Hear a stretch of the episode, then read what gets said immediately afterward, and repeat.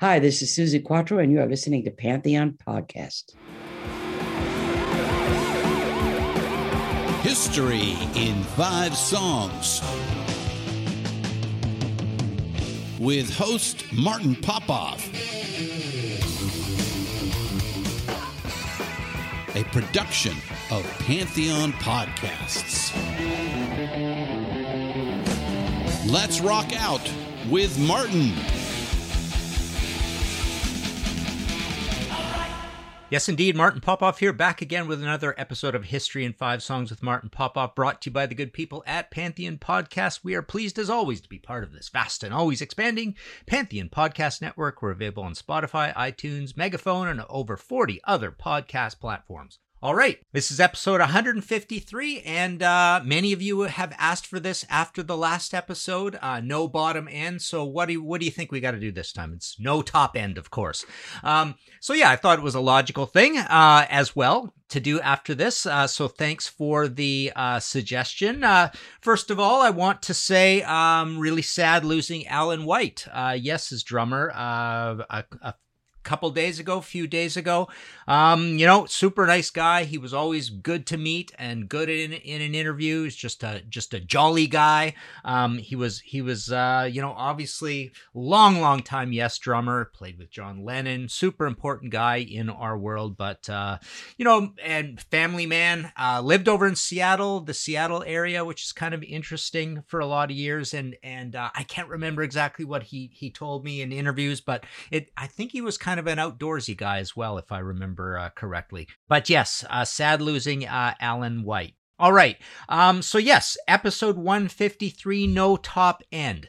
This is a little um, this was a little harder to do or harder to find compared to the no bottom end uh, issues and uh, and albums we found. But I also found some kind of interesting things uh, around this sort of thing. I think it's I think it's easier to get top end than it is to get bottom end. It's probably easier to mic properly and uh, put properly in the mix um, cymbals and hi hats, uh, which is what we generally uh, you know associate with top end. Sometimes vocals can be muffled. Sometimes we get uh, we we get the top end taken off vocals, and sometimes you actually can hear uh, a loss of top end on um, you know electric guitars, guitars through fuzz pedals. So sometimes the guitars don't cut cut through as well. But generally, when we complain about top end or think about top end, it's uh, it's hi hat, whether it's uh, you know a tightly closed hi hat or a little bit of an open one. It's those it, it's those nice pinging ride cymbals. It's those big splashy uh, crash cymbals. Uh, that's that's usually our markers for uh, top end. Snare sometimes as well. Snare definitely has top end on it, and that that could be missing. But let's dive into it again. Again, I want to thank Mick Phelan and Neil Miller um, for a few uh, for some input, some suggestions and also Tim Derling. I, I uh, asked him as well, uh, you know, what what he thought for some albums with no top end. But uh, let's get into it. Uh, yeah, I've I've got a few things, uh, possibly uh, a couple of quotes from Mick a little bit later. but let's get into our first one. This is Budgie with Rocking Man.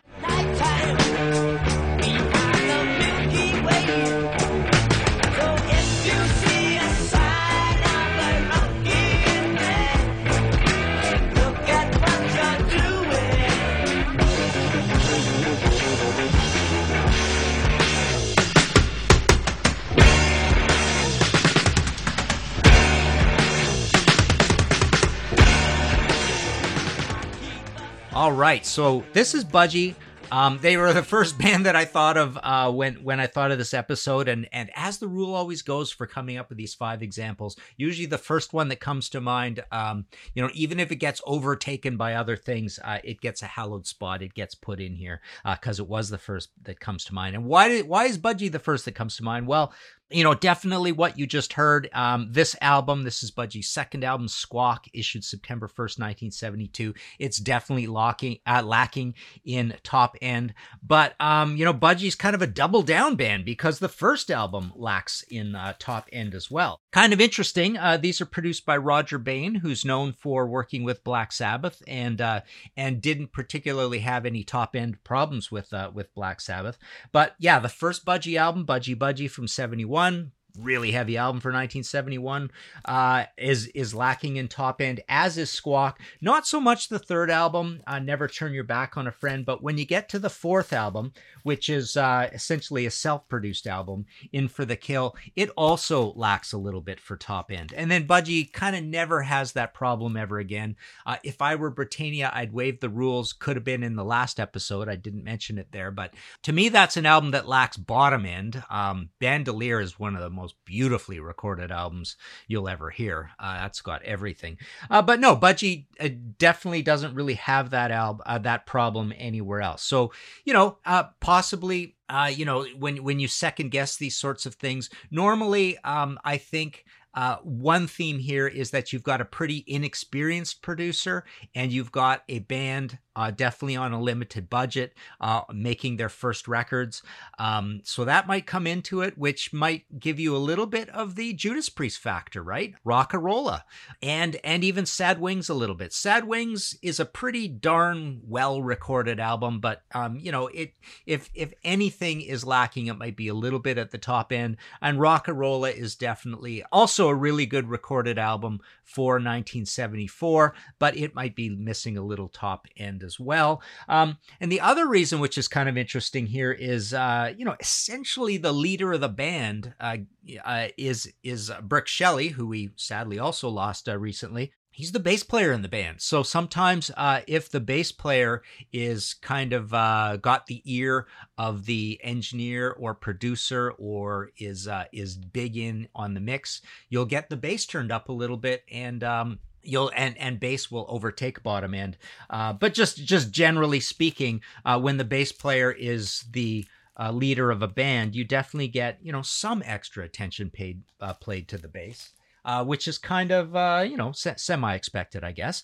Um, and also on this uh, sort of, I've broken these a little bit into themes, but also uh, you know you might look at a little bit um, this inexperienced thing happening, this young band, this baby band thing, um, also seems to apply a little bit to what I call ZZ Top's Brown albums, right? ZZ Top's first album and Rio Grande Mud. Uh, you know, maybe Rio Grande Mud, I'm thinking, is lacking a little bit in top end because of the title of the album. It's got mud in it but no, I, I think both of those lack a little top end, as does Tres Hombres, uh, frankly. Tres Hombres is not a very well recorded album. Um, but it's lacking top end and bottom end, I think, a little bit. I think that one's just kind of mid rangey. And then they sort things out, and, and that band, boy, they, they just come up with some of the most interesting, awesome productions uh, moving forward in, in a number of directions, actually. Uh, so there you go. Bit of a baby band theme to that one. Let's take a listen to our second selection here. This is Rush with the Trees.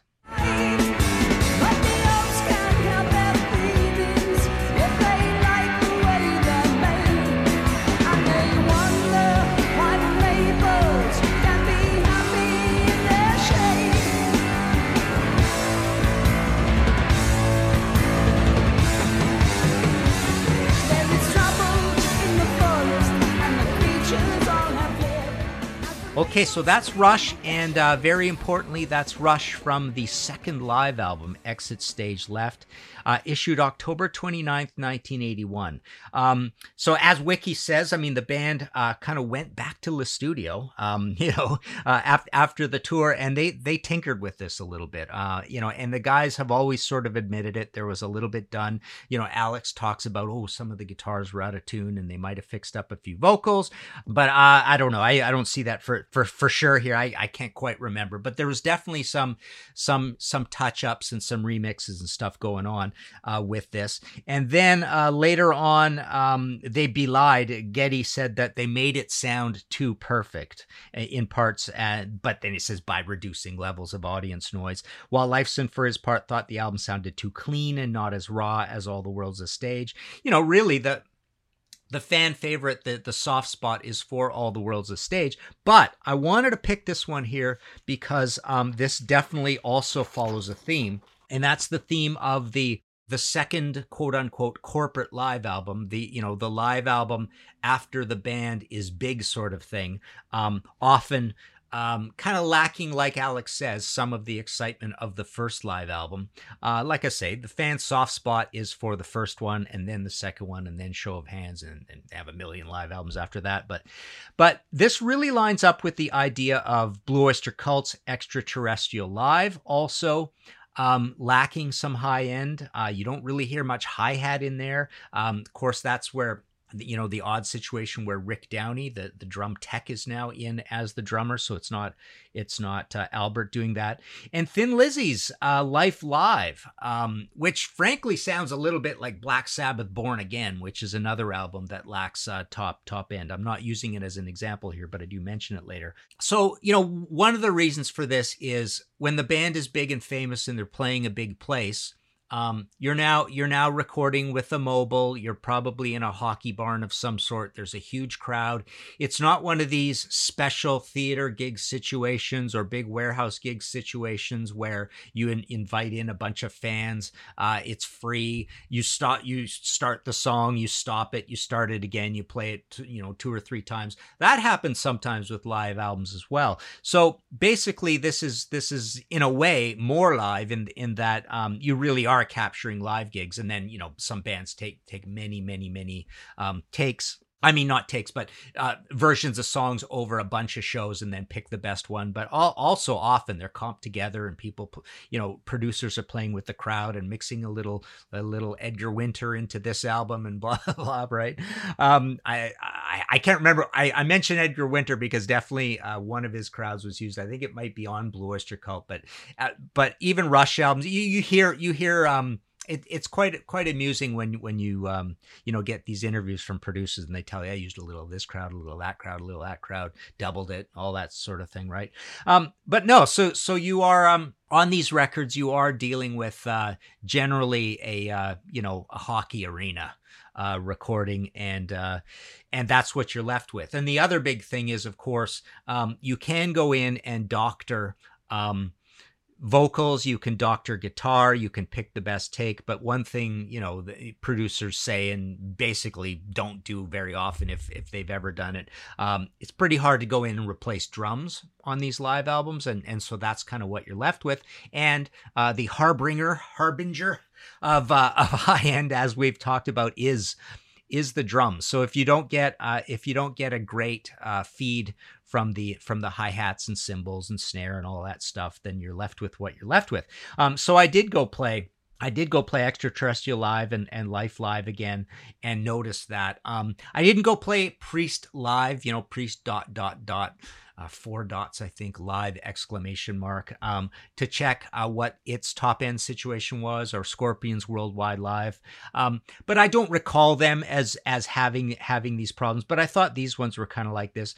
Interestingly, I did go play Yes Yes shows. Um, so you know the second big live album there. And there, I I noticed the top end from from Alan's uh, d- drums uh, is there, um, but what you notice there is that uh, the guitars are uh, are low in the mix and seem to be sucked dry of of some of the high end on that. So uh, so interesting. Um, that's uh, the theme there. Again, to recap, was is the corporate second live album situation with with no top end. All right, this episode of History in Five Songs with Martin Popoff is sponsored by BetterHelp. Without a healthy mind, being truly happy and at peace is hard. The good news is therapy works. But what is therapy exactly? It's whatever you want it to be. Maybe you're not feeling motivated right now and would like some tools to help, or maybe you're feeling insecure in relationships or at work, not dealing well with stress. Whatever you need, it's time to stop being ashamed of normal human struggles and start feeling better because you deserve to be happy. And now you don't have to worry about finding an in person therapist near you to help. BetterHelp Is customized online therapy that offers video, phone, and even live chat sessions with your therapist, so you don't have to see anyone on camera if you don't want to. It's much more affordable than in person therapy, and you can start communicating with your therapist in under 48 hours. Join the millions of people who are seeing what online therapy is really about. It's always a good time to invest in yourself because you are your greatest asset. And special offer to History in Five Songs with Martin Popoff listeners, you can get 10% off your first month of professional therapy at BetterHelp betterhelp.com slash five songs. That's betterhelp.com slash five songs. Thanks again to BetterHelp for sponsoring this episode. All right, let's move on to our third selection here. Take a listen to this. This is a band we've just talked about Blue Oyster Cult with Tattoo Vampire.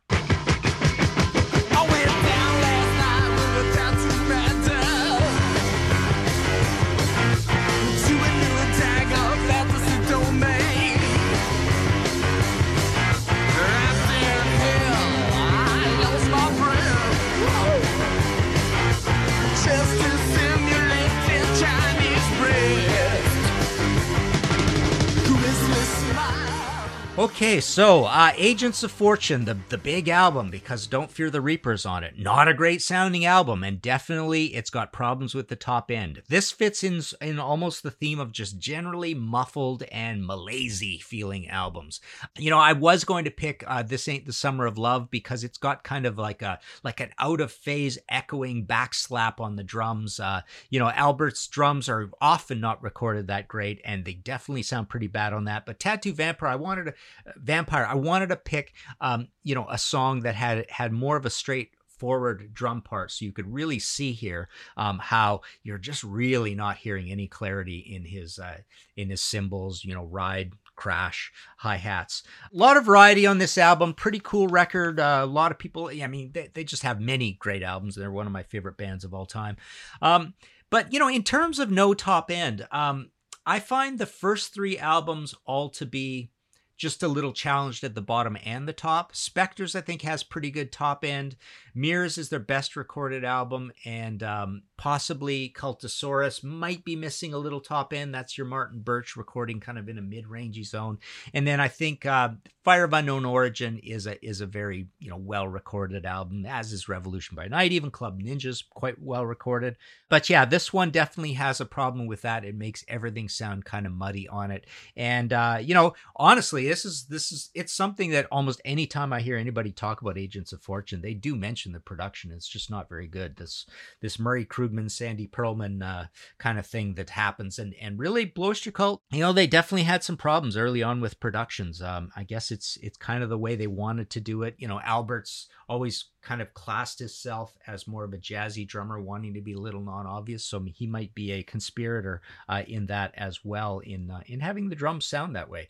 Um, it's kind of funny. Um, Mick, Neil, and Tim Derling all mentioned Journey Arrival. Released December 2000. Sign. Uh, I was gonna play Signs of Life, and I, I went through and played it, and I I kind of should have. I mean that that would have been a good one to play because here you're getting a later years studio album which just shows that you can botch this uh, at any point in, in your in your career. And that's a Kevin Shirley production. And um, you know, I think it's Mick that or Neil that mentions um, Iron Maiden Senjutsu too, uh, which is Kevin Shirley. So Kevin Shirley, uh, you know, I I can kind of feel that on on some of those Maiden albums as well. That maybe Kevin Shirley doesn't do as great a job with uh, with top end as as we would like. But you know, I, I went and played a few tracks off this Arrival album that all three of them mentioned and uh, and definitely it does feel uh, feel that uh, as as well that there's there's too much stuff going on elsewhere and uh, and they kind of forgot to uh, to add the treble back in in a big way. It doesn't sound bad. It's a pretty expensive sounding album. This is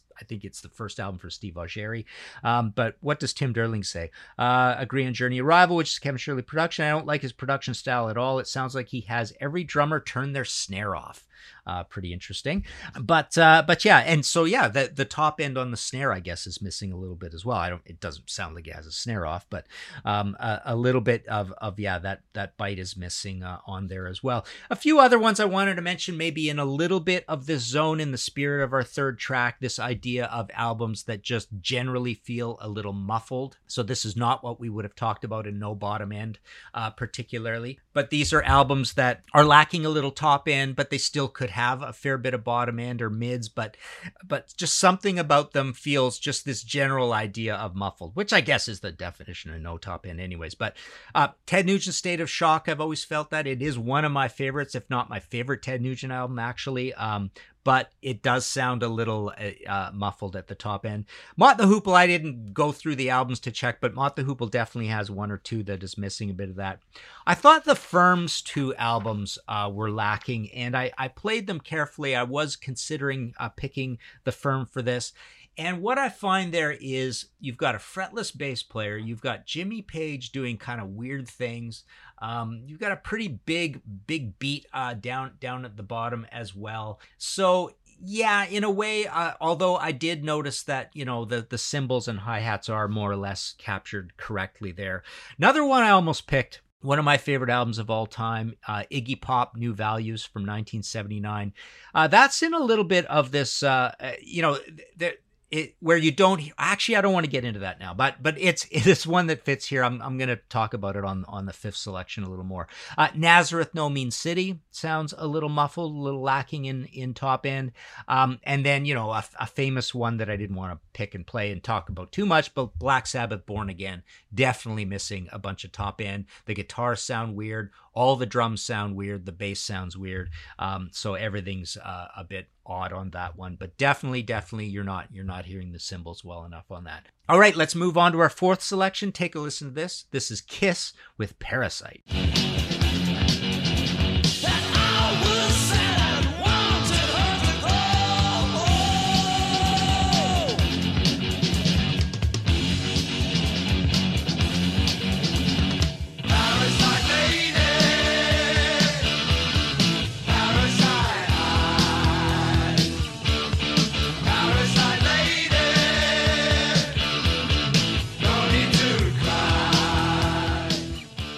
Okay, well, this is another famous one, Hotter Than Hell. And oddly, you know, having now just talked about Born Again, Kiss Hotter Than Hell sounds a lot like Born Again, doesn't it?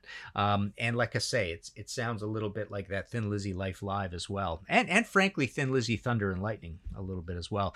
But, um, Hotter Than Hell famously doesn't have very much top end on it at all. Uh, it's got very kind of gut, gutted, huge, monstrous guitars in the middle, weird echoey drums.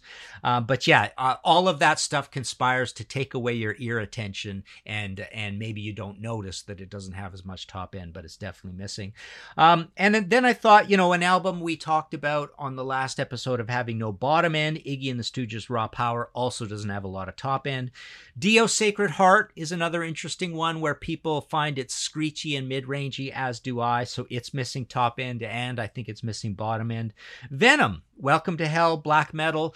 You know, we talked about them a little bit and we talked about them on the episode about recording badly on purpose, but one of the things they are definitely missing is is very good top end. I thought Motorhead, Motorhead, at least the first album is a little bit missing in top end. They do pretty good with top end elsewhere and they have a complicated bottom end because the bass player is leader of the band. Um, Neil or Mick, I think it was Mick that mentioned uh, Master of Puppets by Metallica. Don't particularly agree with that. Um, that's a really good production, and it's almost like one of the best produced albums that pays a lot of attention to mid range. Um, but uh, what whilst playing paying a lot of attention to mid range, it does a pretty interesting job with bottom end and an interesting job with top end. I think they're both there. Um, but yeah, that's that's kind of a cool one. And I've got again Thin Lizzy Thunder and Lightning's a little bit in here as well um, because I think that's a little little bot um, little botched at the top. Um, couple of kind of redlined albums that uh, you might consider uh, in this discussion of no top end: Rush Vapor Trails and Metallica Death Magnetic. Um, so here you've got the um, it getting a little red hot at the top end. Um, so the top end's there, but it's a distorted top end, possibly. You know, Rush went so far as to remix uh, Vapor Trails. Um, but yeah, that's one that people complained about. Complained about the production in general, but really what they're complaining about is is the distorting of the top end. I think on it. All right, let's move on to our fifth selection. We'll discuss. This is Aerosmith with Magic Touch.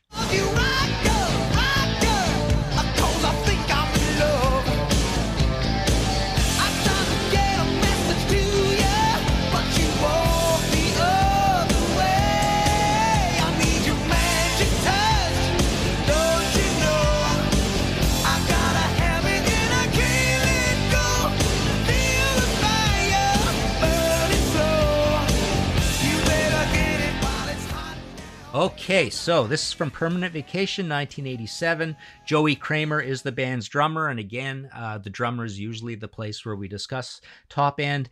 Um, one of the interesting things here, and why I've got this as a little bit of a category, this is the whole idea where certain producers, bands, drummers, whoever is loving the idea and pushing the idea, really plays around with the uh, the, the production of the drums and is inclined to say, I don't want any hi hat in there, or I want very little hi hat, or I'm going to mix the hi hat back. And it's going to be, uh, in Aerosmith's case, it's going to be all about this big sort of corporate sheen of of a big pounding bass drum and a big treated snare drum, almost like dance music in a way. Um, and uh, and I think you get that with Aerosmith quite periodically throughout. And uh, and Magic Touch is definitely like that. Dude looks like a lady is like that. Ragdoll is like that. Flesh, Eat the Rich uh, from Get a Grip. Some songs on Get a Grip. Interestingly, though, I went through all the songs on Permanent Vacation, and I realized that you know Bruce Fairbairn this is a big complicated production and uh, and the band is really smart and likes to try a lot of different things so it's not every song is is he didn't just say throw away your hi-hat and ride cymbals i don't want to hear them because uh, you do hear them on the title track pretty clearly. Um, so you know again this is a band just just being very creative and looking for different things to do but aerosmith definitely has that problem. Um, there are a lot of things they did later in all those aerosmith albums that nobody likes very much um, where they just take it too far with the drums they take it too corporate um, and they you know the snare doesn't sound like a snare the bass drum doesn't sound like a bass drum. They're massaging in hand claps and tambourines and and all sorts of you know electronic sounds. And and it's missing it's missing that that humanity and that recognizable thing of a hi-hat and a ride cymbal and proper crashes. Pump's a funny one. Pump is quite brash at the high end, and it's it's uh, it's generally one of the less treated of of all these later albums. But oh yeah, I mean, music from another dimension, and uh, and and what's its name? Just push play. There's a lot of stuff like that where um, where that's missing. So, uh, and then I thought it was kind of interesting. Um, you know, I could you know potentially do a whole episode on this, but there are a lot of these albums where you know there is a very clear production choice is i don't want you to hit any cymbals or, or very few cymbals and again that could come from the drummer it could come from the producer it could be, come from the leader of the band. Some famous examples here are uh, kate bush the, ha- the hounds of love or hounds of love.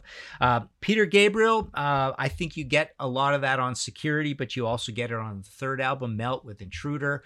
Um, so you you get um, you know, I don't, I don't know. I didn't go through them. You know, like I say, I could probably do a whole episode on this, but there's definitely, uh, I don't know how often he's doing this, but, but in quite a few spots uh, along the Peter Gabriel catalog, there's this challenge to play without cymbals. And Phil Collins does that as well on his own solo albums. Uh, King Crimson Discipline, uh, you know, so Bill Bruford is is kind of famous for having having done this. Um, you know, uh, either Tim or Mick, somebody brought up a couple times, I, I, think, Stone Temple Pilots and Purple, and, and one of them mentioned they remember seeing them play a song on TV and there were actually no cymbals on the drum set. That's pretty wild. I've read that uh, McCartney too is uh, not not a lot of cymbals, very few or whatever. ABBA has done this a lot. Beach Boys' Pet Sounds apparently doesn't have a lot of cymbals. Adam and the Ants, it was one of their um, you know, trademark things. Not a lot of symbols being hit there, so that's kind of cool. So sometimes it's it's for those reasons. Now, a lot of these records I mentioned, um, you you don't feel that they're muffled, um, that, that they're missing top end. Top end is still there. It's all recorded properly. You just don't get you know the the instruments that deliver a ton of top end uh, out of them. So of course, Hounds of Love sounds amazing, and Peter Gabriel sounds amazing, and, and all that. All right, a few honorable mentions. Mick Phelan did mention uh, Melancholy uh, in the Infinite Sadness, the Pumpkins album. I didn't go play it. I, I didn't particularly agree, uh, but what does he say there? This Pumpkins album sounds great. Sometimes the low doomy end sound they are going for is too much Jelly Belly. Case in point, uh, Jelly Belly. Case in point. Okay, he mentions uh, Sabbath Bloody Sabbath, the National Acrobat. It's kind of funny he brings up this point because I wanted to mention it. There, I think I think uh, they've sucked some of the top end out of the guitars. Um, so it's not particularly the drums. Sabbath doesn't have a big problem with no uh, no top end. Um, Master Reality is kind of a funny funny case uh, study in that. So maybe you might say something's missing there because the bottom end is so dominant on it. Now Mick man- mentions Saint Anger, um, an interesting choice. I I think that's a kind of a you know oddly they got a lot of heck for for for recording that album that way. But the main thing that people are comparing about is it sounds like the snares are completely off on on Lars's snare drum or or mostly off. Um, you know, you can have snares loose on a snare drum too. So, so that's taking some of the top end out of one of the drums, but uh, the rest of it, I mean, it, it, sounds pretty much okay. Mick also mentions Carcass Symphony of Sickness, um, but he's kind of mentioning vocals a little more. He mentioned Saxon Crusader. Totally disagree. I think there's there's a lot of top end on on Crusader. Uh, let's see. Neil Miller mentioned uh, Rush Test for Echo. Interesting choice. I think it's there um, Asia Alpha, Black Sabbath Forbidden, Genesis Trespass, Judas Priest Redeemer of Souls. That's an interesting choice because uh, it's true. Glenn Tipton uh, kind of got into this this uh, love of this obscure recording process that you hear on his solo album Baptism of Fire, and you hear on Nostradamus, and you hear on Redeemer of Souls, and nowhere else. So that's kind of kind of weird, and it is a lacking in top end kind of sound. He also mentions Nightwish, Endless Forms, Most Beautiful, no idea. Dream Theater, A Dramatic Turn of Events, didn't check. Jer- George Harrison, All Things Must Pass. Stone Temple Pilots number four, Queensryche, Tribe, and Ozzy, No Rest for the Wicked. Interesting choice with the Ozzy. Again, I think they were going for a kind of uh, mechanized, manufactured sort of sound. So um, yeah, there's kind of a behavedness in the in the cymbals. Um, you know, and I feel that way about what Tom Derman did with uh, Tom Werman did with Cliff Davies on um, you know those uh, those very behaved drum performances on the Ted albums. Uh, sometimes you could hear a lack of high end for that reason. Although those although those are so bassless that um, that you know high end kind of takes over by proxy there you go. Uh, if you like this show and want to support future episodes, please go to Ko-fi, rhymes with no fee.com slash Martin Popoff. Hit that red support button and buy me a pint. Again, I didn't do my ask. I didn't do my uh, history uh, Facebook or or main page ask. I'm, I'm only going to do that or reminder, whatever you want to call it, every second week, but I didn't do it this week. Uh, anyways, this, uh, but still, um, Joe Beck did Bel Air Expediting came through. Andy at Black Sugar Transmission. Bruce Campbell, David Fisher, Ryan Gavalier, Neil Miller, Miller, Augustin Garcia D. Paredes, and Steve Polari. Thank you all very much. Um, been doing some more of those illustrations. You can go see that stuff. Uh, my whole gallery of all three clumps of those things I've been illustrating at martinpopoff.ca, my new website for that. Uh, martinpopoff.com for the books. Of course, I got the Yes and the Dio, or those are the two latest. We'll have the Bowie soon. Um, and uh, yeah, artpal.com is uh, is the gallery of where these prints can be turned into canvases, or um, you know, they're just pencil crayon on black paper of rock stars kind of thing. You'll see it all there. Uh, but yeah, those uh, those are all at Art Pal. So uh, so there you go. There's some no top end to go with our no bottom end. Thanks a lot. We'll talk to you again next time. Find all of our shows, notes, social, and links at www.pantheonpodcast.com or wherever you listen to great podcasts. All songs can be found for purchase on iTunes, Spotify, or Google Play. Please purchase these great and important tracks. Find us on Facebook at the RNRAP. We are on Instagram at RNR Archaeology. Tweet us at RNR Archaeology.